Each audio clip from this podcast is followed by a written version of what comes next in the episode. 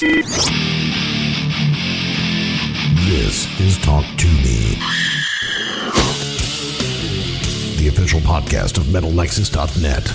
Your host, Joshua Toomey, bring you epic rants, anecdotes, and interviews with heavy hitters from hardcore A new life begins! to hair metal. This is Talk to Me.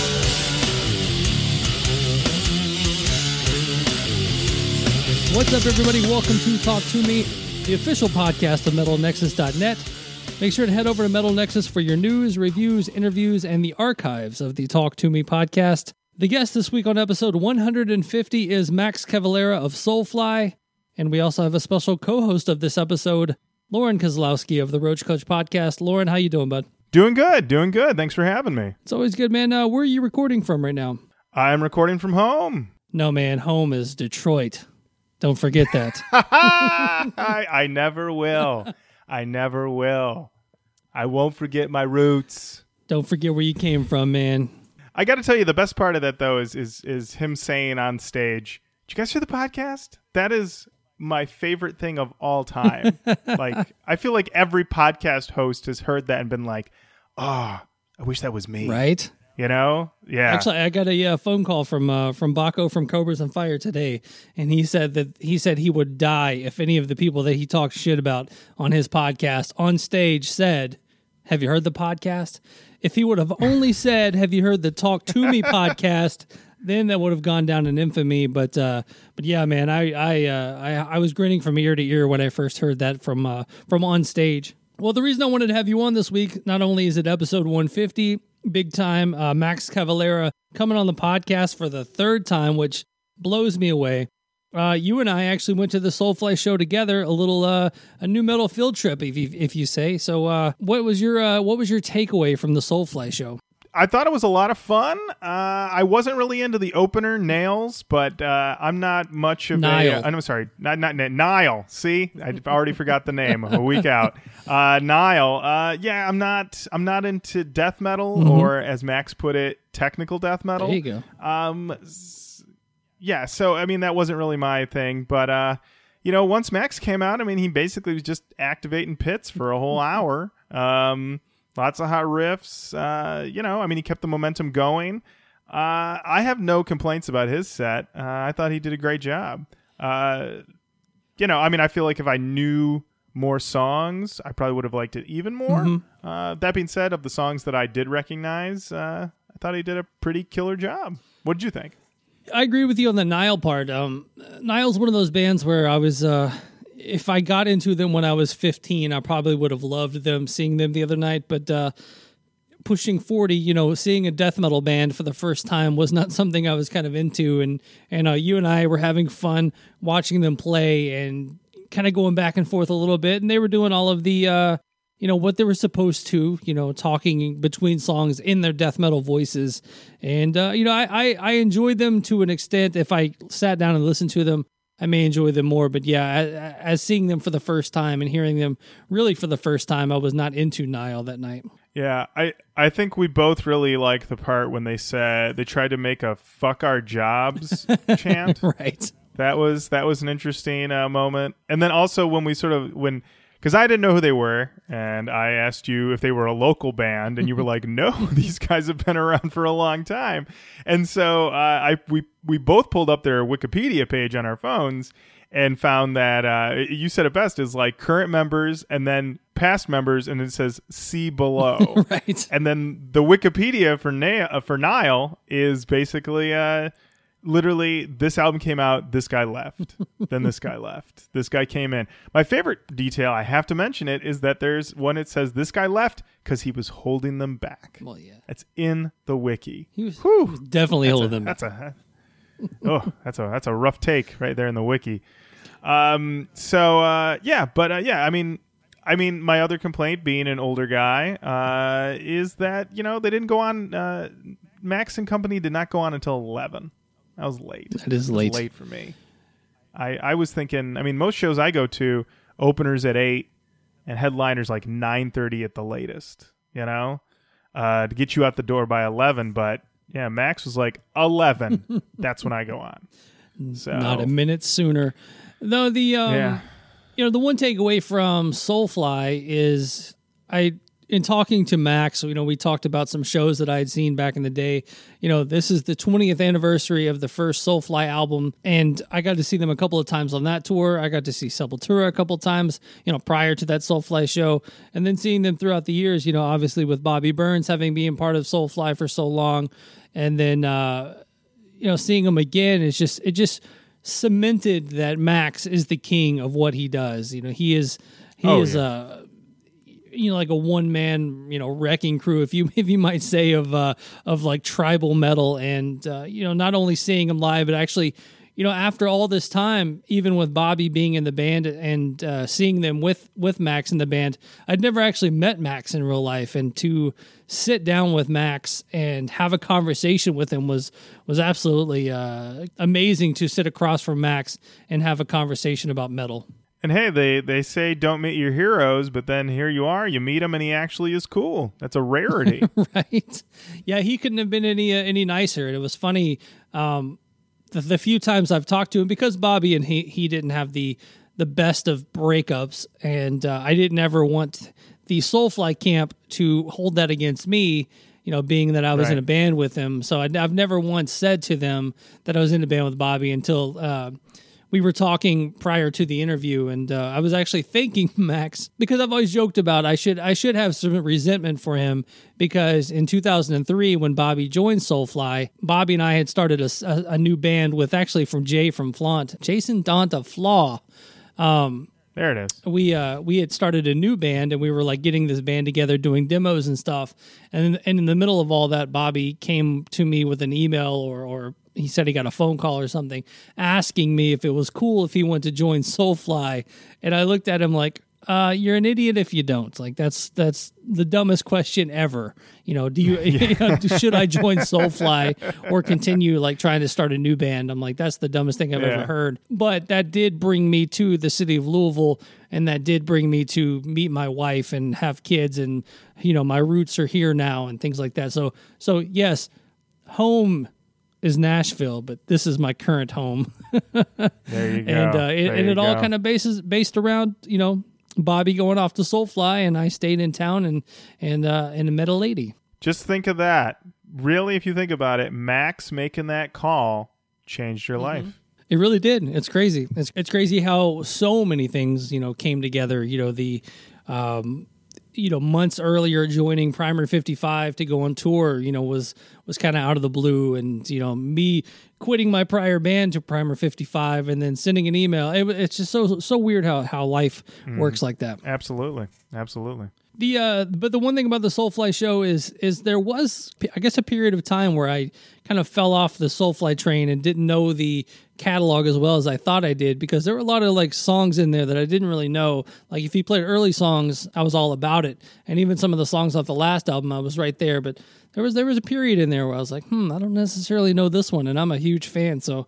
Um, I guess I'm not a huge fan as much as I thought I was. Well, they have a lot of albums, and I went through the. I went on setlist.fm, and they had the full set list, and they did uh, about two or three from just about every album, but I think they skipped. I think a couple from the middle of the career. Um, But I mean, they did three from uh, the the three from the first Soulfly, and I think they did three from the second one. So there was still a lot of focus on the early stuff. Although I don't know if you count. I mean, the Jumpdafuckup into Eye for an Eye. The jump to the jump the fuck up is like, I think we got like forty five seconds of that song. Yeah, I mean, very great forty five seconds, but still, yeah. I think that was the most fun you had was that 45 seconds. oh my gosh. I didn't think I was gonna get to hear it at all. But your iPhone can't. I, I've never seen an iPhone come out that quick. You were just like, ah. yeah, And plus, you guys had just done the uh, done the episode of uh, Yeah. of that of that Soulfly album, so you know it was fresh in your brain. very fresh in my brain. Yeah, yeah. So uh, yeah, there was it was it was really funny when we were prepping the episode. Literally, like the day we were recording, uh, my co-host Jenny messaged me and she goes, "Should we do this album after you see Soulfly live?" And I was like, "We record in an hour. There is no time to change this out."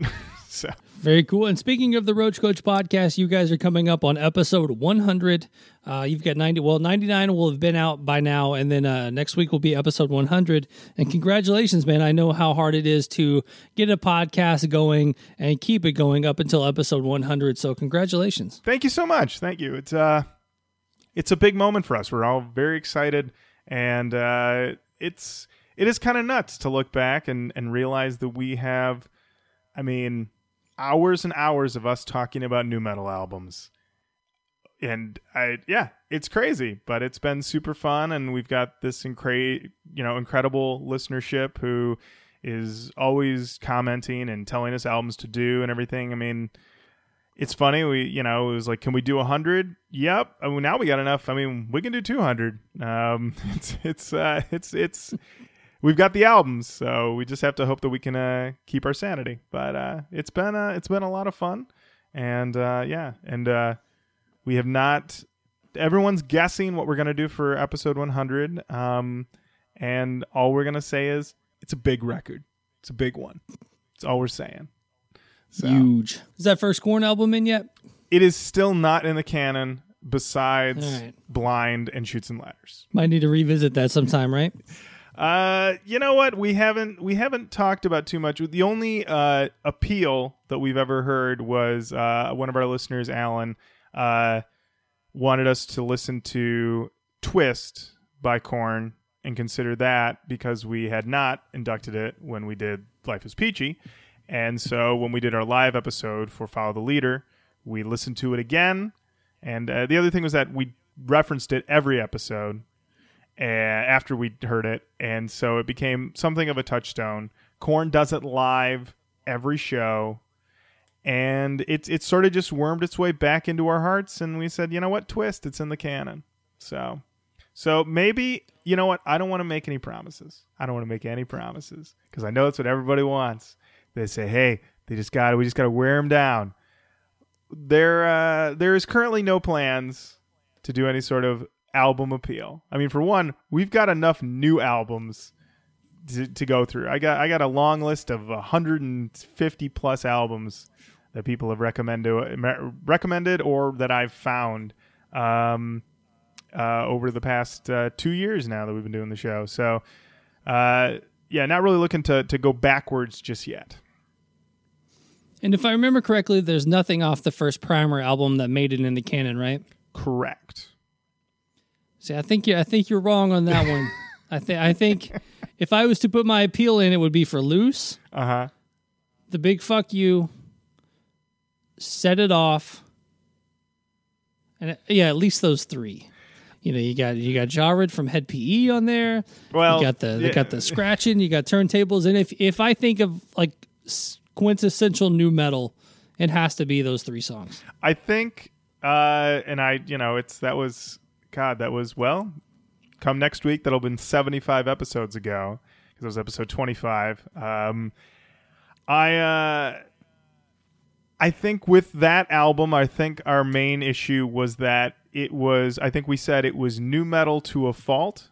It was so aggressively new metal, but also seemed to be cribbing from a lot of places, and I, I I know that like there was stuff we definitely enjoyed listening to it, but there was nothing in it that felt definitely essential.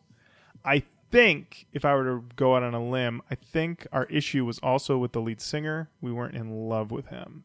So but, you know, um you know, I mean, th- this thing. It's it's always a controversial take. I mean, we've got people. You know, we asked everybody to like write in to uh, write in for our lead up to the episode 100 with thoughts on you know favorite episodes you know things they agree with things they disagree with albums they want us to do. And and everybody writes in and says know, they love the show. Don't always agree. That's the thing i always say. Don't always agree. And the thing is that we only get a couple really passionate push pushbacks besides the Korn. Right.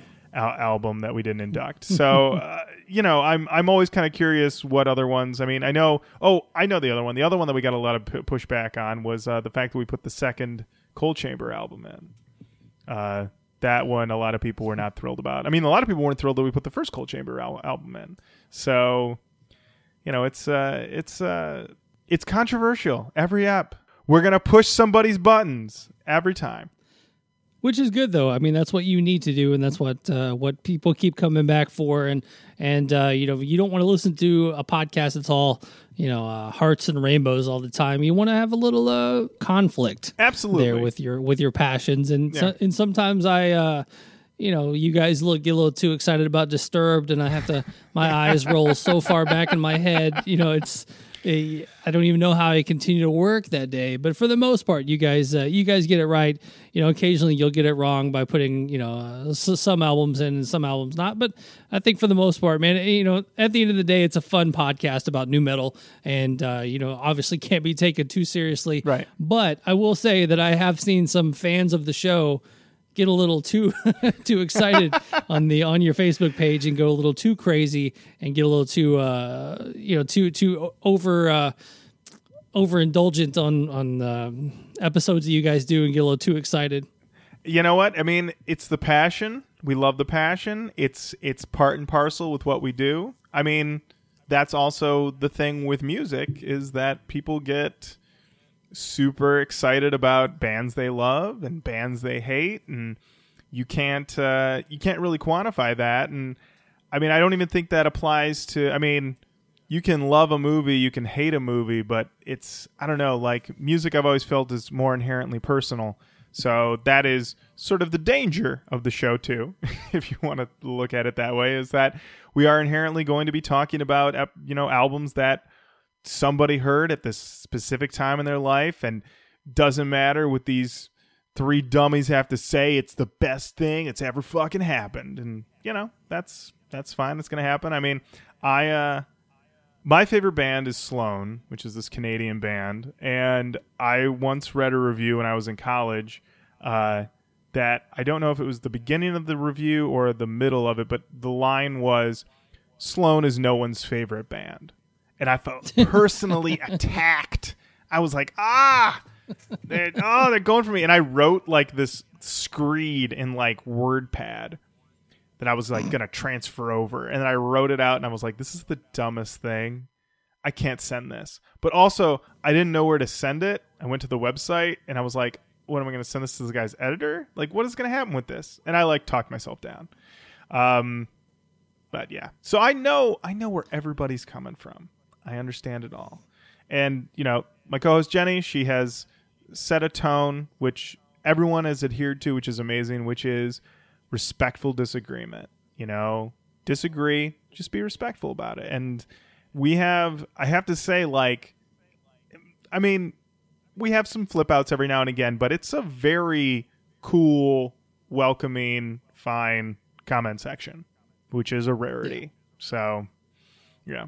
It is a rarity, and make sure you guys to go and check out Roach Koach podcast, and that's Coach with a K, and uh, they get it on all of your fine pod catchers, and uh, or was it gabbermedia.com? Is that where it's located if you want to go online? Yeah, gabbermedia.com slash roach koach. Yeah. So, yeah, you can find every single episode there. Very cool. And I do need to talk about MetalNexus.net's ticket giveaway. Um, they're giving away tickets to Incarceration Fest. Have you heard of Incarceration Fest there, Lauren? I have not. Please go on. All right, Incarceration Fest. Actually, I I, I want to go to this so bad. It's in uh, it's in Mansfield, Ohio, at the prison that they shot Shawshank Redemption at. Whoa. So, but uh, it's a three day festival of music and tattoos.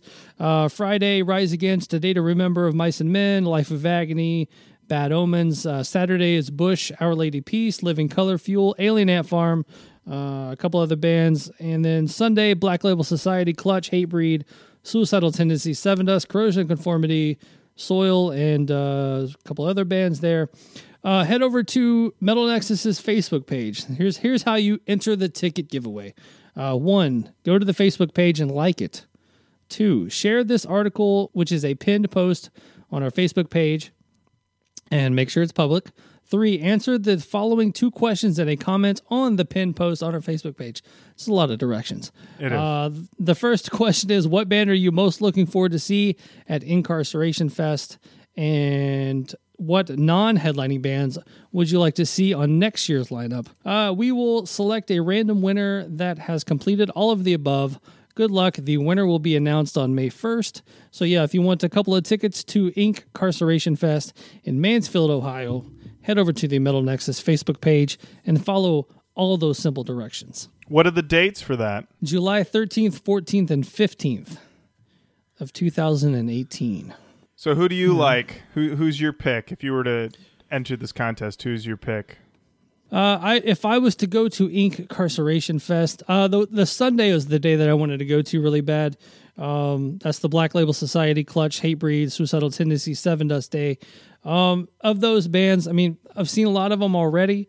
Uh, I'm I'm digging the new Sevendust stuff.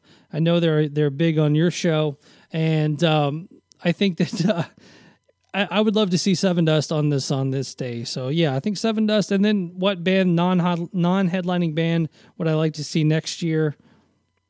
Uh, you know, um, Limp Bizkit. How about that? Good choice. Limp. Biscuit, Limp Bizkit Staind on the same day. No, damn.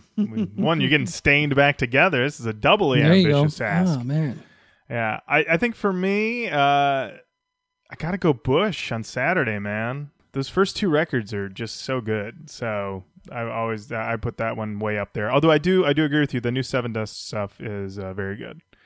Um, and for non-headlining band for next year, call up Filter, baby. They're putting a new record together right now.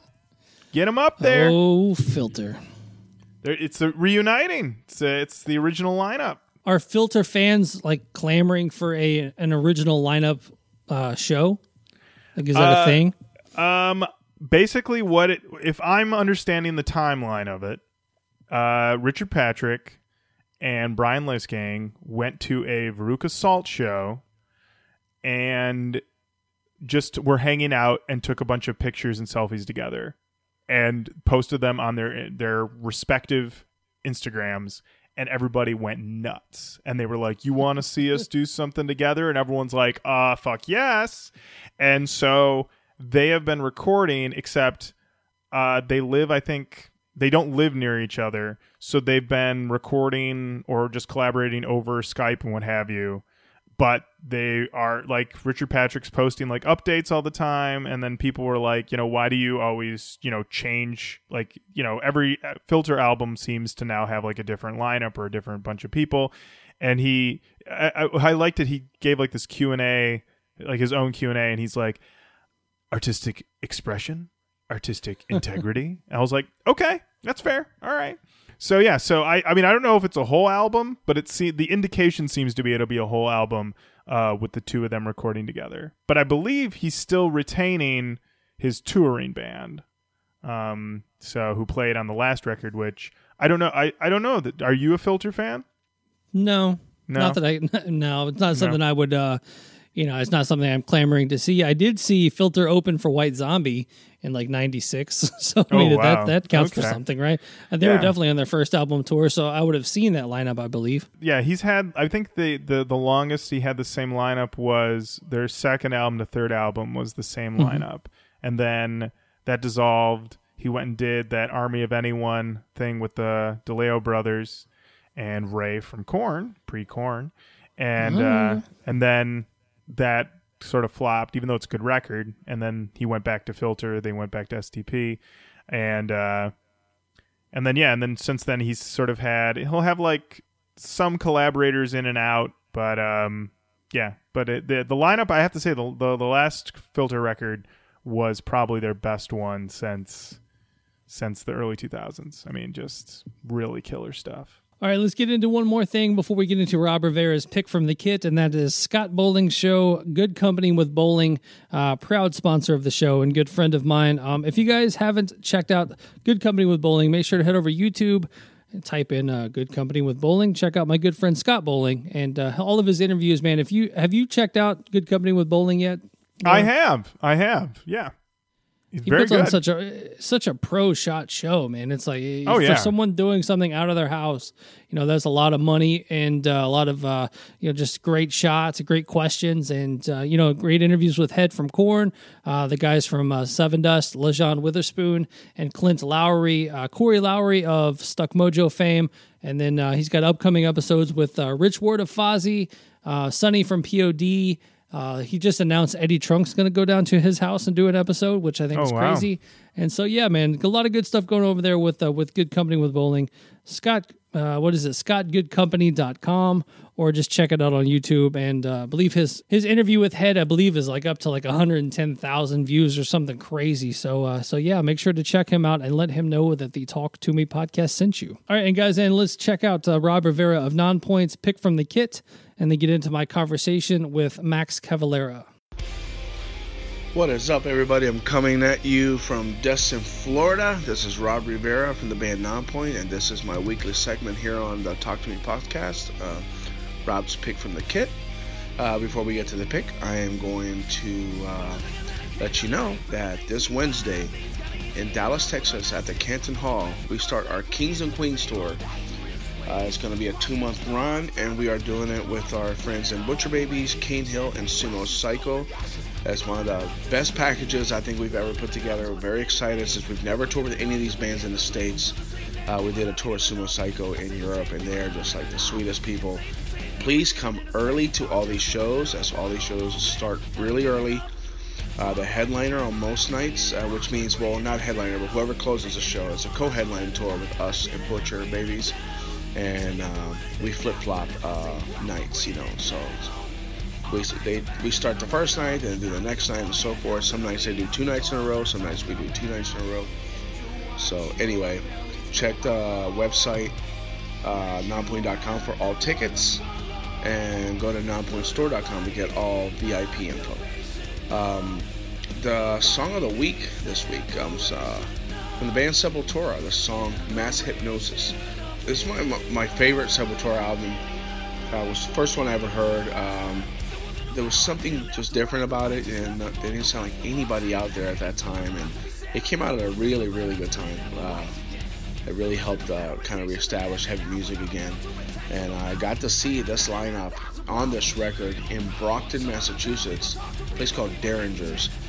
I cannot remember who was on the bill. I believe it may have been Obituary and Sadus with Sepultura, or it could have been Sacred Reich. I, I really don't remember. I know I saw Sacred Reich, Fourth Century, and Sadus, and Obituary and Sepultura there, but I don't know what, what the package was. But I did see Sepultura there, and they gave us a huge shout out. They said uh, this a shout out to all you, all the guys here from Puerto Rico, which was awesome.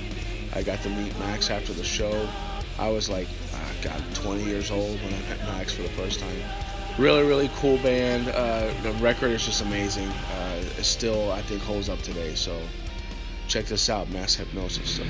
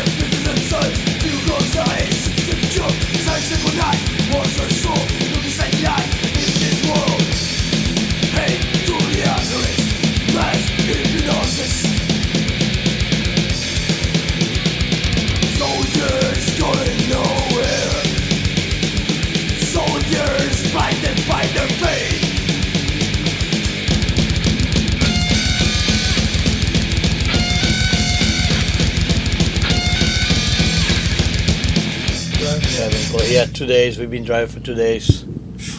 We had a wedding on Saturday. My son got married, Yeah. Igor, and then on a Sunday we start driving. And we Nice. just got here. Wow. Yeah, and and you actually, you know, not to be the weather guy, but the, yesterday was terrible. Today is actually pretty nice out. So you missed uh, this, this like crazy. It snowed like two days ago. I don't even know how this happens. It's on our contract. We have, we have to have good weather or we Right. don't play. Well, you bring the the Amazon with you. You know, Yeah, you go. and the Amazon together, it's gonna be wild. Fantastic, man.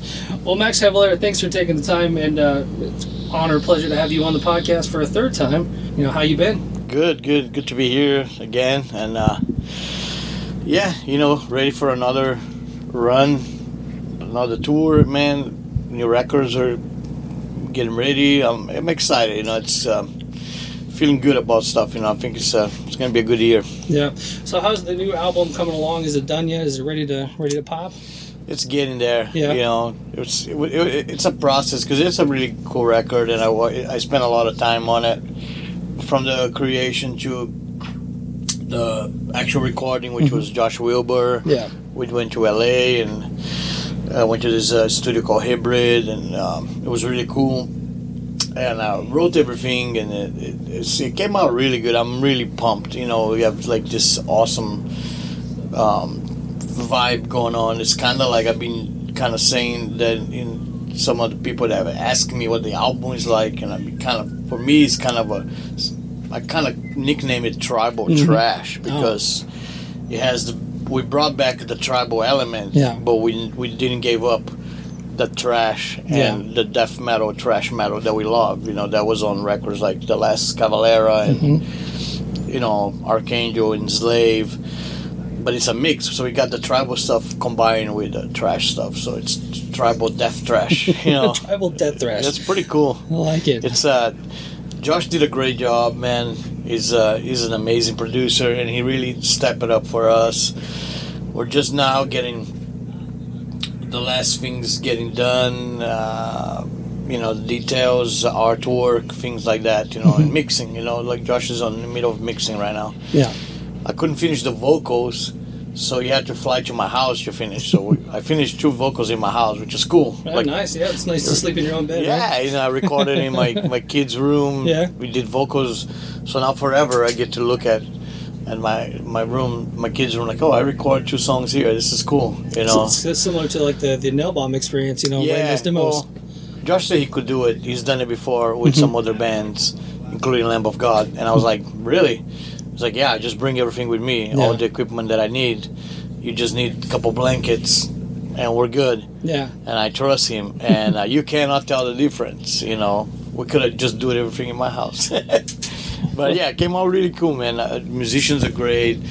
Uh, Rizzo is fantastic as always. Like I don't have You can't what, go wrong with what, Rizzo. what, what can I say? You know, he did. Uh, there's a song called Ritual, which it should be the first song, and it's really the, to me, the closest thing to something like Primitive, or Eye for an Eye, Nice. or Roots. You know, it's like a, very tribal man, amazing, and we have a couple Navajo chants in it that Mm-hmm. I recorded in the- in the Tuba City with the Navajo Okay. Indians. Man, so cool.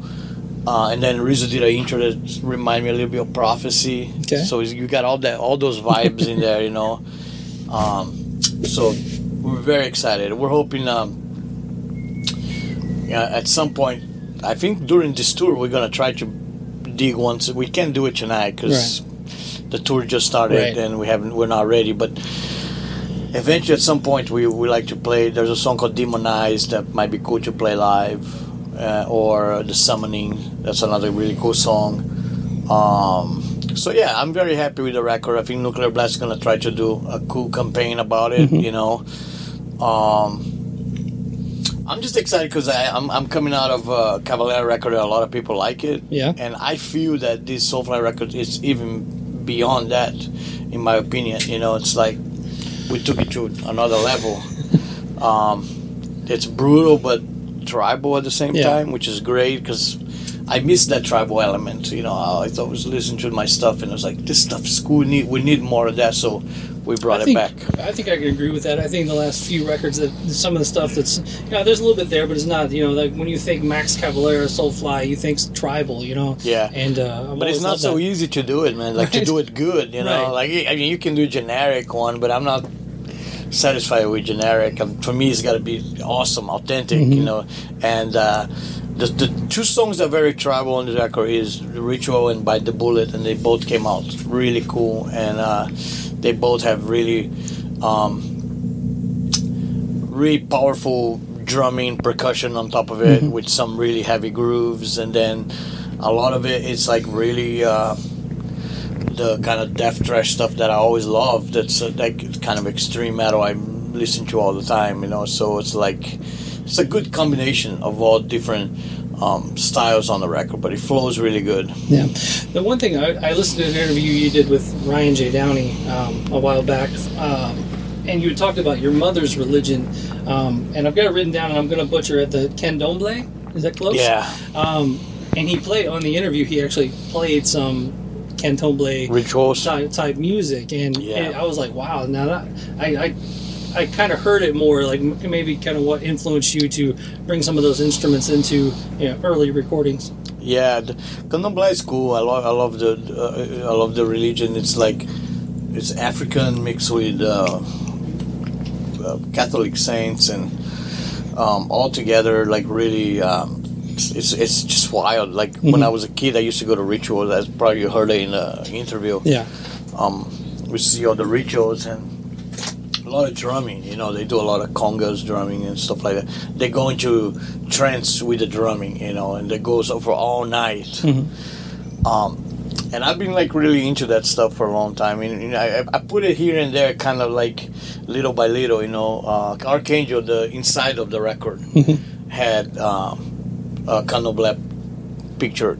Oh. There was a guy with a bow and arrow. Uh, his name is Oshosi. You know, he's one of the saints. Um, this year in the Candomblé um, religion is the year of justice. You know, so it's like uh, it's more. It's the year of Shango. He's like the saint of uh, um thunderstorm, fire, hammers. Very metal. It's, Yeah, yeah, it's, it's, awesome. it's, it's kind of like a metal world. I, Yeah. you know, I always wanted to do like a whole record of that. You know, like I don't know. I was still gonna do it. I gotta go to Brazil to do it. Yeah. But with all the, the they call orishas, you know, the orishas are all the Okay. entities, you know. Um, but yeah, it's always been a little bit part of, of you know, Soulfly One has a hidden track, Sultão das Matas, in the end of the record. Not a lot of people knew. Um, I got it. At that time, they didn't really care much for all the, you know. Now they have much more like, oh, you gotta watch out what you put on the record, you know. Right. Uh, back then, it didn't care. It was but anyway, it was my mom's recording anyway from one of her sessions, so they wouldn't. Oh, right. It wouldn't be any trouble anyway, you know. But I thought it was cool to have that in the end of the record. Uh, if people want to have like a little bit, of, they just go to the end of the Soulfly One record, Mm-hmm. and the song is there. You know, it's a, it's a total ritualistic drumming sounding of the candomblé. Right. Uh, well, that actually leads us into you know 2018 being the 20th anniversary of the first Soulfly album of Soulfly. You know what? Uh, what do you kind of take away from the last 20 years of this band? just a, like amazing journey. I mean, it's it's uh, crazy that it's been that long. You know, for me, it's insane. It's just kind of like unreal a little bit, you know, and so much music, you know. Yeah. Um, sometimes I, I, I think I, I should have slowed down a little bit, but on the other hand, it's kind of cool to have all this music. You know, it's like a like like a big encycl- encyclopedia Yeah. of music. You know, and uh, yeah, I'm, I'm, I'm I think Soulfly has always been really cool. Like always kind of yeah changing a little bit. You know, from some from album to album, from kind of bringing different stuff, but always with the same um, vibe from that, you know passion. It's really passionate uh, music I make with Soulfly. You know, So actually, when I, when I entered the studio to record the new record, I, I actually we actually listened to a lot of the first album in the studio to kind of like, oh, this is cool. Maybe we can come up with something similar. So we did. Some of the songs has the kind of vibe of the first record, um, and uh, I'm we are planning to add some songs on this tour, stuff like Bumbklaatt, uh, Fire, you know, uh, maybe Quilombo uh, bleed, you know, stuff. It'd be great if you can play a lot of the other songs from the first record. Um, songs remains insane and all that, you know, because it was a cool record. And I mean, we got we only got one hour to play, so it's got we have to really mesh it all up. Yeah, that's gotta be So, tough. Yes, yeah, fans wants to hear prophecy, primitive, you know, the big songs, and we got the stuff that I like, like Blood, Fire, War, Hate, and Carved Inside. You know, a lot of stuff. Dark Ages was Yeah. one of my favorite records. Oh, yeah. You know, so I want to play like Frontlines. You know, I want to play Arise Again. You know, Bleak. Um, so you have to find a way to to um, to mix it up. But we, we I think tonight would be really cool. We have kind of a mix, a really cool mix, a little bit of every record. Um, but yeah, it should be good, you know. The but I like to add more of the first record as the tour goes by. Yeah, definitely. With the, you know, it being the 20th anniversary, and, and looking back on that album, I mean, the one thing that, you know, is obviously your your departure from your previous band. We'll just call it that, and then coming out. But I mean, you also had so many great guests on that album too. Where did the idea to get so many guests on that album come from? Uh, well, it came from. uh, We I always liked that idea of uh, ha- having people involved. Um, people don't know don't know this, but we had guests on um, uh, Schizophrenia was the first record we had guests. We had like a, a guy from a band called Chakal from Brazil who helped me with a song called To the Wall. Okay. Um, and then Kelly from Atheist wrote some stuff for Beneath the Remains. Um, we have Jello Biafra, of course, on on uh, Chaos. You know, we had Mike Patton on Roots, and so like one was great. Like we have like really close with the Deftones, so it was really cool to get Chino involved in First Commandment. And then we had we were good friends with Benji, and so we ended up doing stuff on Quilombo and uh, Prejudice, which was great. Some of the stuff was was produced by Mario Caldato, the Beastie Boys producer. You know, he did Wabarauma. We had Fred Durst on Bleed, which was a great song about Dana. Um, we had all the percussion guys from Brazil, from Nação Zumbi, the slave drums. That record was wild, man. you know, it was like, I mean, Primitive had more gas even, Yeah. but Soulfly One, I think it was just like the right amount of gas. You know, Yeah, Primitive. Some some people uh, complain there's too many gas. You know, I, I don't see it like that. I, I, I really see it like it was quite of quite of um, uh, I guess like a, a challenging kind of record to make it like that. You know, we don't do that anymore. We now we we get down to about two guests on each record, which is kind of cool. But for the time was was every, everybody we asked said yes, so we just kept rolling. you know, we asked Tom Araya, he said yeah. We asked Sean Lennon, he said yes. Yeah, the Sean Lennon song was great. Uh, we asked fun. Chino again and Grady and say yes. You know, uh, we had the, the artist of Bob Marley doing the cover, Neville Garrick. We had the percussionist Larry McDonald that played with Bob Marley. Um, so yeah, it was another wild ride. You know, all these Right. all these uh, guys and. Uh, Came out good. I don't. I mean, Primitive is really successful. It's good. It's a gold record in the states, and you know when we used to sell records. You know, Right, right. remember those days? Yeah, right. that doesn't happen anymore.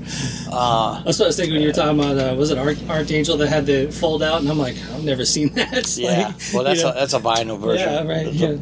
That was. Uh, what, what do you think about that? What do you think about the you know resurgence of people buying vinyl again, but also you know iTunes maybe not selling MP3s anymore? I think vinyl is great. I love vinyl, and I think there's. I wrote this thing. This guy wanted me to write. Has like he was doing like a thing of- about album covers, especially on vinyl. The album cover is real big. Oh yeah. It's really meaningful, you know. And I kind of call it the, the ritual, which is all goes into kind of a ritual. You you grab the album, you smell it, you take it out, you put you put the vinyl on the turntable, you put the needle in, then you grab the lyrics, and then you you dive into the lyrics, and then you dive into the cover, the Right. back cover. Oh, yeah. You spend like hours. I mean, so many of my time I've spent dissecting album covers Mm-hmm. inside of records and. And then you go look at the, the, the thanks list of the bands they like, and the, Yeah. you go See check out all those bands, yeah, what shirts they're wearing, blah blah blah, the whole nine yard, you know. So, you know, like uh, the Spotify world doesn't really have that, or Bandcamp, which Mm-hmm. I really like. You know, like I get to discover a lot of bands uh, with that. But uh, when I like something, I like to have the uh, Physical, physical, yeah. yeah. You know, like like Batushka, I like the record a lot. So. Uh, I was really glad I got to meet them on a festival. They gave me a bunch of special edition uh, made out of wood because uh, the one that had even a cassette on it. it Right. like, I've never seen a cassette of a band in like a thousand years, man. You know, so that was really cool. So I love that labels do that, you know, and uh, we've been pretty lucky. The Soulfly stuff has came out come out on vinyl. Uh, a lot of the Sepultura came out on vinyl. A lot of uh, uh, Nail Bombs on vinyl. Killer Be Kills on vinyl. Cavalera's on vinyl. So. I love that. I love that they still making those. You know. Oh yeah, some of my first records were like you know Gene Simmons solo album, and just just having that huge you know picture of him, and just you know even after you're done with it, you can put it on your wall as a memento, it's and so you- great. You know, so just yeah, like dissecting even. Um, Getting into the, the cover of Arise and trying to find all the little things in, the, in that. Uh, That's one thing I really love. Yeah. That's what I like to work with artists like we have working now. Eliran Kantor that did Archangel. He did Testament and Hatebreed, um, Sodom, and um, Venom Prison. He's a great artist. Incantation. And he has like I was working on the cover with him, so I was like adding for like put a fortress behind the guy, but go into details on the fortress, and then he put a monster near the fortress. So it's like you can spend hours on Yeah. that. You know, I like those little details, like the old Iron Maiden album cover. You see the little guys on the window, Mm-hmm. Right, you know, right. Yeah, yeah. It's like there's a guy on the freaking window, man. That's cool. you got to try to figure out why is he in this window and Yeah, all that stuff. and you Yeah. just go into another dimension. But then you also get around to you know if you're not if you're not fortunate to have a good artist, you know you can have also a pretty you know crappy album cover yeah, too. but those so are cool too. those are, you know. some of those early early heavy metal Well, records. we the- got we had some a couple of those, you know, like Bestial Devastation was Yeah. pretty bad, you know. Yeah. Morbid Vision was kind of bad. It was a guy that did spray paint in, in uh, cars, graffiti in cars. I can so see that. We, so the whole record is full of uh, spray uh, graffiti kind of kind of art, you know. And uh, one cover I never liked it was the Killer Kill. Uh, I never liked that cover. To me, it's really dumb. um, we had a couple other ideas. We, we wanted to work with Pushead. I don't know why we didn't do it. Uh, we had this, uh, this picture of a tank that, that Greg had it. I don't know. We end up going for that. So I told them this time, I'm going to be heavily involved on the cover. We're going to get a good freaking cover. Because I love the last Cavalera cover, Yeah. the, the tribal guy. I thought that came out really good. The new Soulfly is going to be badass, you know. So um, I love album covers. I'm one of those guys that I, I, I get very involved in, in album Nice. cover. How how hard was it for you to find albums growing up in Brazil and Belo Horizonte and all that? Like how how hard was it to actually physically get your hands on you know early metal? Well, we couldn't really buy the imported versions. I mean, you could, but it was very expensive. So what we used to do is like um, we had a group of four or five people. We all put our monies together, um, and then one of us would go to São Paulo and buy the whatever you saw that was brand new that just came out. So he would come back with like Voivod, Slayer, Kreator, um, Hellhammer, you know, blah blah blah. And so that was kind of the way. But we also bought cassettes, and that was cool because we had cassettes of. I had a cassette that had um, it was Hellhammer in one side, and then Discharge Okay. on the other side. And I didn't know at the time that there was a, even a division between those sides. So I love both of them. Right. Like to me, they're all in the Yeah, oh, yeah. cut from the same cloth. Later, I found out. Well, one is hardcore, the other one is like black metal. You know, they Right. don't they don't even mix. You know, but the brutality is the same on all of them. You know, Yeah. the spirit's pretty much the same. I think that's that's the same with a lot of music. I mean, growing up, you know listening to not only you know Biohazard, but I was also into the Melvins, and you know, but that was all there was all aggression there to me, you know, in, Yeah. in every form. It's not necessarily And then later there was the big crossover, right? When Mm-hmm. yeah, right. Well, that's what I was talking. I, I told you I interviewed Head earlier, and I was like, I was like, the first Korn album to me was the culmination of so much stuff, like like Helmet and Biohazard and and you know, and Faith No More and all those bands. Like when when that first Korn album came out, man, it blew my mind. yeah, there was a lot of good stuff and a lot of good riffs. Yeah. I always liked the the heavy riffs. You know, had writes really good had heavy riffs. Mm-hmm. Um, um, and uh, yeah, so it, and you're right. There's a. I mean, if you if you listen to like early Biohazard, it's amazing. Like Urban Discipline Mhm. is an amazing record. You know, or Helmet. You Yeah. know, uh, in the meantime, it's an amazing freaking record. Um, um, or Faith No More, of course. You know, great band, like Yeah. very very diverse kind of band. Um, Rage Against the Machine. It was kind of like that time. Mm-hmm. you know, that time, yeah. the whole era was cool. Um, I glad I'm glad I got to be part of that, and I got to play with, with most of those bands and got to meet them. It was, it was really cool. Yeah, it was cool to to think that you know you were an influence on them, and then they turned around and kind of influenced you know were an influence on you too at the same time. Was That's kind of like how it's supposed to be, I Yeah. think, you know. And I, I'm still like that today. Like I get influenced by the new bands, like you know, Full of Hell and Mm-hmm. Nails and Power Trip. You know, they influenced me now. Even the newer generation, you know, Genocide Pact and Home Wrecker, um, and uh, you know, like Ilsa and Seven Sisters of Sleep. Um, you know, I get influenced by a lot of that, and then they are influenced by a lot of stuff I did too. So it gets uh, goes around, comes around type thing. It's cool, man. You know, Right. I- nothing wrong with that. You know, I think that's uh, that's actually the beauty of it. You know, the um, head back to this first Soulfly album and the tours you guys did on that. I'm trying to uh, put it in my brain. I think the two times I saw you on that on that cycle was Soulfly, Neurosis, Hatebreed, and yeah. and what a package, right? right? I think Neurosis got to play four songs, if I remember correctly. You know, just because they're all ten minute songs. Yeah. But, but man, well, yeah, Hatebreed probably played thirty. You know, Neurosis played four. But yeah, what a what a time. We had some pretty crazy package back then. We had one that was actually even Incubus and System of a Down. Nice. was, was it was opening for us, and those bands all became huge, you know. Um, but yeah, it was a good time, you know. Like a lot of cool packages. We did some stuff with Snot. We had PE. Um, Was that the uh, the was Pantera also on that, or was it the Pantera Soulfly? Nothing Face Morbid Angel. Yeah. Was that on that tour? Was, was the first album around also? around that time, I think. Yeah. Yeah, might be a little bit later. Might be I think that might have been a 01. If I'm, if maybe I'm towards the end of the first record, Mm-hmm. when we started working for second record. right. Yeah, I mean, that's the, the tours back then were just like Soulfly just came out with such a huge like push. You know, like it just seemed like it was a, a tidal wave of, of uh, you know this is what's happening now and It was cool. I mean, like to me, it's I just love metal in general, and, and I get excited for.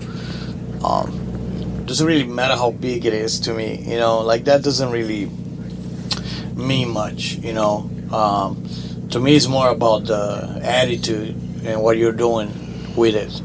Um, like so, like to me, this tour with Nile is huge because I think it's like this. There's a, those are two great bands together with a big history behind. You know, Nile's been around since 93, 94. You know, they were commemorating 20 years of, of Catacombs. You know, and we commemorate 20 years of First Soulfly. It's like supposed to be like that, you know. So I get excited for things like like like this tour and uh, the one we just did, an album. We went to Canada for like 17 shows in Canada. how was that by the way? Amazing. Yeah. Like little cities, they would never seen a tour bus. They're like, a tour bus. This is amazing. They're taking pictures of the tour bus and um, very underground. You know, some of the places didn't have a stage, didn't have drum riser. That's what you were saying. You wanted it for that tour, though. A very, very punk small, rock. intimate. It was you punk know, rock. Like Nail Bomb was punk rock. It was and- punk rock, and we embraced it. Mm-hmm. You know, it was like a you know instead of complaining there was no stage, like no hell yeah, this is gonna be fun. It's gonna be great. When was the last time I played without stage? 20, 30 years ago, man. You know, back in Brazil. so that was great. You know. It was like those '90s hardcore shows where the bands was set up in front of the stage instead of being on the Yeah, I, well, Just- I, I go to shows like that in Phoenix. You Yeah. know, Genocide Pact to play. I went to their show and it's total underground like that, but it's like the vibe is amazing. You know, Mm-hmm. what you get from those shows, like you don't get anywhere else. You know, and uh, so we decided to do it, man. And Nailbomb was fully underground. I mean, this one's gonna be a little bigger this tour because both bands are pretty popular. yeah, Um, so yeah, we're playing some bigger venues, but it still should be real fun and you know. Uh, I'm hoping that we can do something together also in the end of the set, like a song together, because I always loved that when, like we know we did with with Suffocation and Battlecross, we did or uh, Ace of Spades, okay, and then with Full of Hell and uh, Immolation, we did black metal. oh nice. You know, I would love to have something to do with the Nile guys. That pick something like Power Slave or something. You know, nice. be like or, or like Metal Gods or Yeah, absolutely. Stand Up and Shout or something. So with this tour being co-headlining, is it? Are you flip flopping closers, or are you just are you? I I wish, yeah, but uh, the booking agent say we have to close every night. Um, uh, to me, it doesn't matter really. Like I'm not vain at all. Like I don't have a big head at all. Um, I wouldn't care if we open if, if we open every night. This is, it, wouldn't matter to me, you know. yeah, I probably would have liked that better. Um, but that's how that's the way they're they set up. But I think we'll play at the same time, which is great, you know. Um, but I'm super excited. Those two two real good bands together, and then you have the locals. So should be a really cool, fun tour for everybody, you know. Is this um you know doing a, a Soulfly tour and then doing Soulfly plays Nail Bomb and then doing Killer Be Killed and Cavalera Conspiracy? Is it just that just keep it fresh for you, or would would playing just be, being Soulfly every day would that get stale to you after time, or or is this just you know something you want to do? Well, it's kind of like I got used to the, the idea of, of um, juggling different stuff and going from one to the other, and then writing different records for it. Um, that it's kind of it feels normal to me. I think for maybe for other musicians it would be weird. People, some musicians only have one band Right. and they only concentrate in one band. There's nothing wrong with that. That's cool. That's but to me it was just like I would wouldn't. I'm, I'm such like kind of a wild guy that I like to try all different stuff. That I like having all these um, all these uh, ways of expressing myself. Killer be kill, Cavalera, the Return to Roots, Nail Bomb, Soulfly. It keeps it cool, man. It keeps it interesting, and you have to, re- you really have to stretch out to make them different. Too, you know? Like the Killer Be Kill for me was an amazing record because of that. Because um, I think I proved to myself I can do something also different from everything else I've done, and it, and it was fun, you know, and and it came out really cool, you know, really good. It was funny that Killer Be Killed album kind of just passed me by, and then within the last week or so, I actually sat down and really listened to it, like headphones in, listened to it, and it's probably one of my favorite things you've done in a long time. Yeah, it's because so- it's it's so different. It's you know the, all the different voices and, and things like that. It's like this the in the paper shouldn't work. Right. You know, like Yeah. logistically, those voices shouldn't work. This band would, shouldn't work, but it does Yeah. work, which is like really wild. That's the wild part. And we're so different from each other. Like me, Greg, and Troy couldn't be more different, and couldn't play in more different Mm-hmm. bands. You know, Troy's in Mastodon. You know, Greg is in Dillinger Escape Plan, which is like Right. chaos. You know, and I, I I play with Soulfly, but the three of us really are, are are good. You know, we have some bond that you know connects us, and when we get out there to do it, Yeah. um, becomes amazing, man. It's like, and the stuff is just really. There's nothing really, really uh, too much pre-thought. It's, a lot of it is really instinct. It just comes out. You know, even how we picked our parts to sing is all kind of like instinct. Like, just pick that part. That part will be good for you. You know, like what Troy will go, Max. You should sing on this part because this part sounds more like Mastodon. So better if you sing it so it doesn't sound like Mastodon. It Right. sounds like something else. Um, kind of like how we did. Uh, we kind of like already jamming a little bit for the for the new record, and it came out really good. I'm really excited. So I think we're gonna have some of that also. Hopefully in the near future, you know. Hardest working man in metal. Yeah, gotta keep gotta keep it busy. Well, um, let's go wrap it up with um, obviously the new Soulfly album out probably this summer is what it looks like in the press releases. Um, We're trying to get it out in August, okay. um, but we don't know. It's not done That's set in yet. stone. Okay, right. So it's, it's it, it might be a little bit later, maybe September, but it is definitely coming out this year. All right, Maxwell, uh, 20th anniversary of the first Soulfly album, so let's finish this off with a track off of the first Soulfly album. Which uh, track would you like? Let's go with no. No, good The one. motherfucking hoodie and the blowfish. Still one of the best lines ever in metal. All right, thank you, Max. Thanks a lot, man.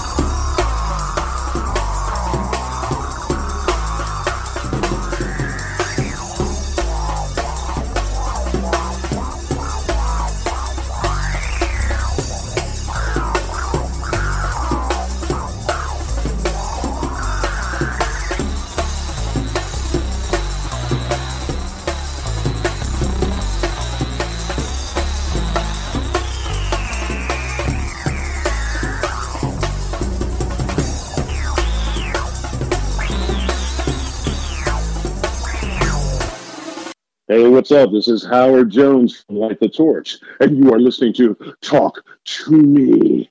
Do it!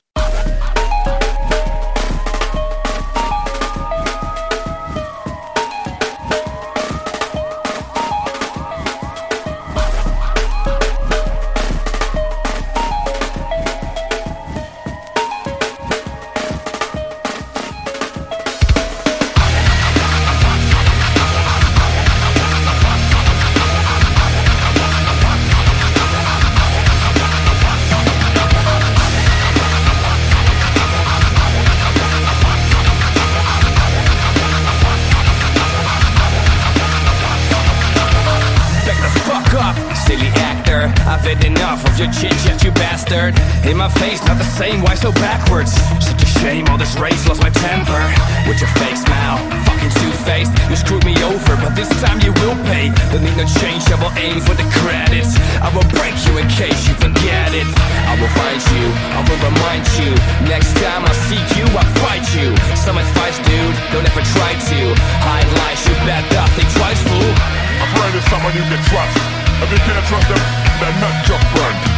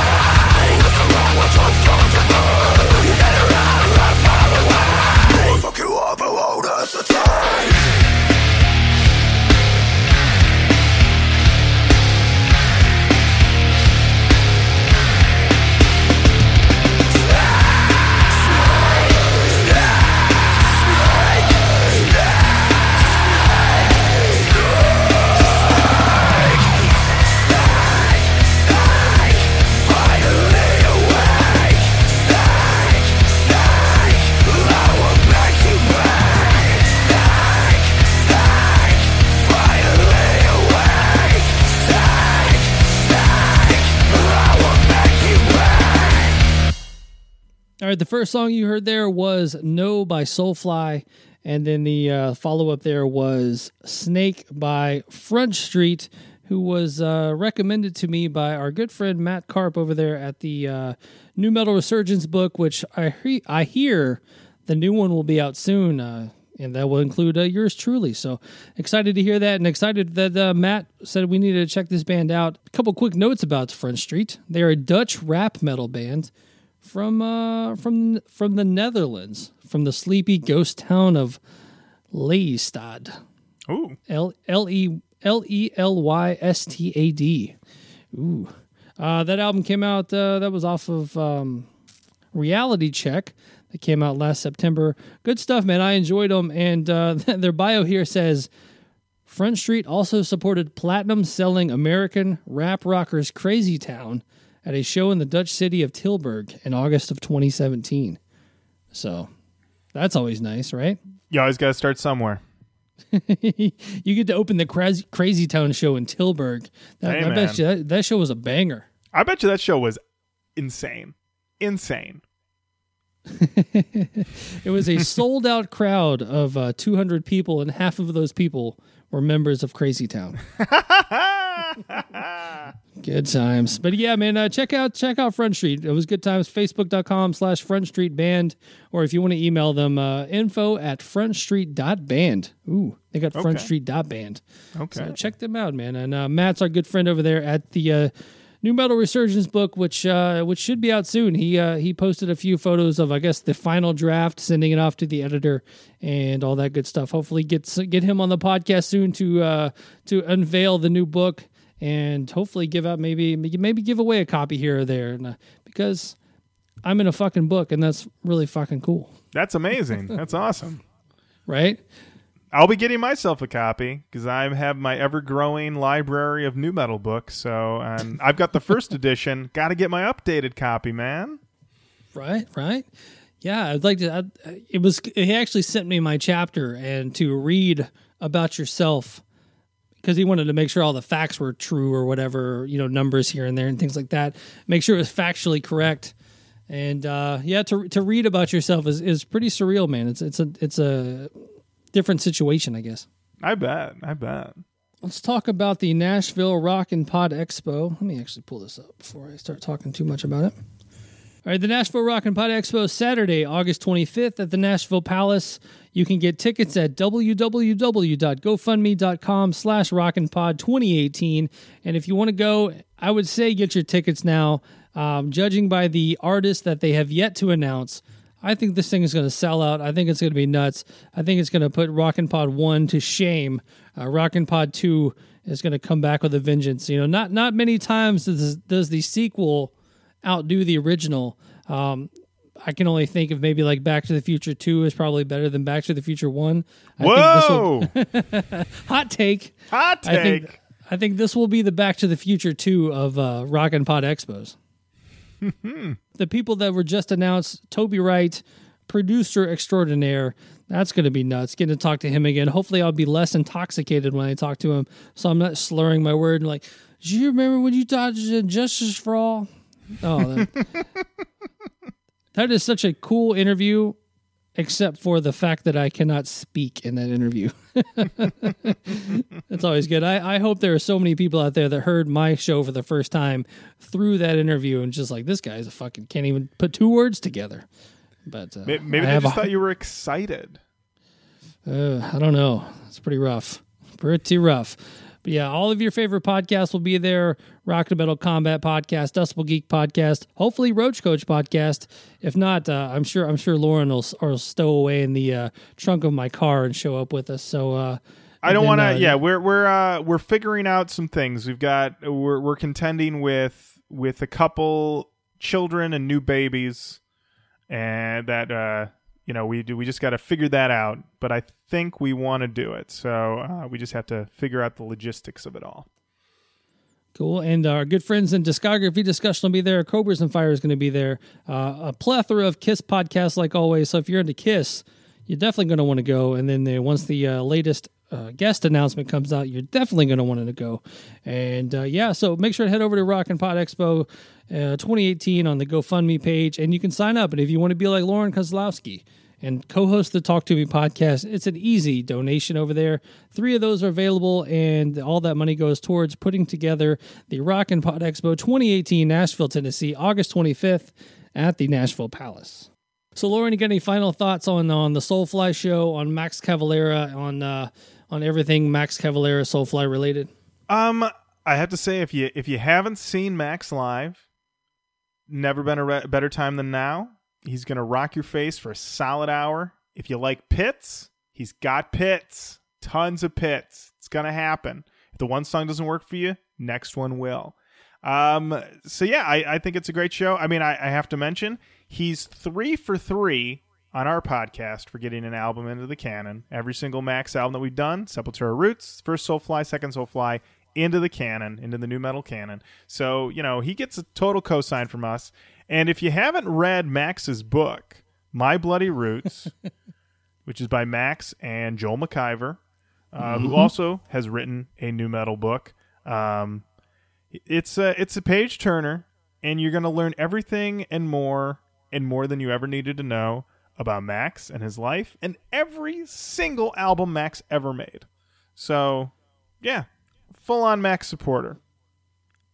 Yeah, and actually through the um suggestion of the Roach Koach podcast, I actually got on eBay and bought my copy, bought my copy of the book, and I have it. And I was actually going to take it with me and have Max autograph it. And it's still sitting like right next to where my, all my stuff was.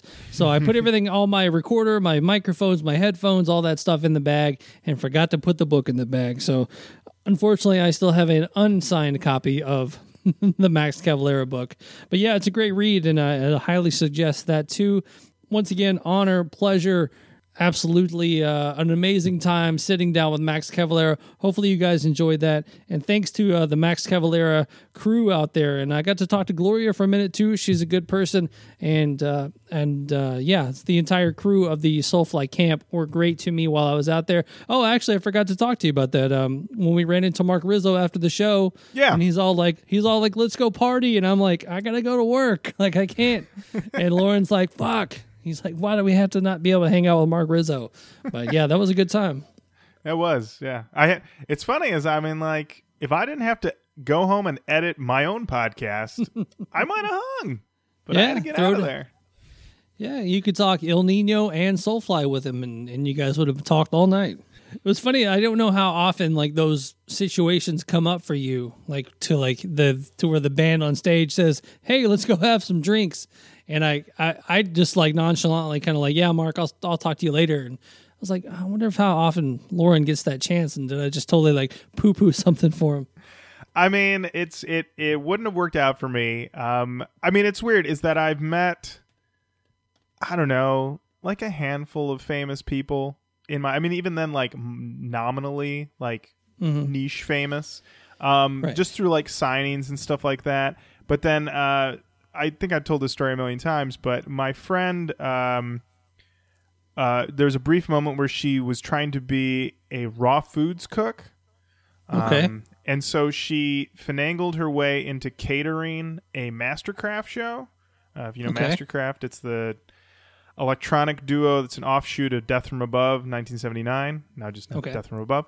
And so she uh, she called me and she's like, I'm uh, I'm gonna serve these guys food. I need you to come and help me. And I actually lived in a different state at the time. I drove in and helped her serve this raw food, which in retrospect, we gave them trash to eat. Um, they were very nice. And we just hung out with them and chatted for an hour. Just hung out.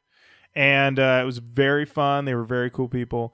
Um, that was like the extent. And so anytime since then where it's like, what's it going to be like? It's still, you know, I mean, it's like they said, you know, don't meet your idols necessarily. It could be weird. Um, but I mean, in my experiences, I mean, yeah, he was a very, uh, that was a very cool dude. Uh, Jesse Keeler and Al. Um, but yeah, I mean, just talking to Marc Rizzo for that second, I'm like, I'm sure this guy would be very pleasant to hang out with and chat with. So, you know, I think it's, Yeah. I think it's when you get to like super famous, like my mom knows who you are famous, that you start playing with fire a little bit. You know, like uh, that's why I like I love Jay Z, but I have that I'm like I'm worried. Like, would I want to meet Jay Z? Would that be weird? I don't know. Ah, so not that it's being offered to me. I, I think it's. I think doing this show, I've noticed a lot of times it's the. Not that I've interviewed anyone, maybe the caliber of Jay Z, but mm-hmm. the bigger the name, the more accommodating and nice they were. So I think maybe meeting a Jay Z is probably going to be pretty pleasant. I would assume that maybe like a, a mid level mumble rapper is probably where you're going to have your issues. Yeah, you know it's like the mm-hmm. the the bigger the name the easier they are. It's like if if you're gonna have the interview at four o'clock they're ready to go at four o'clock.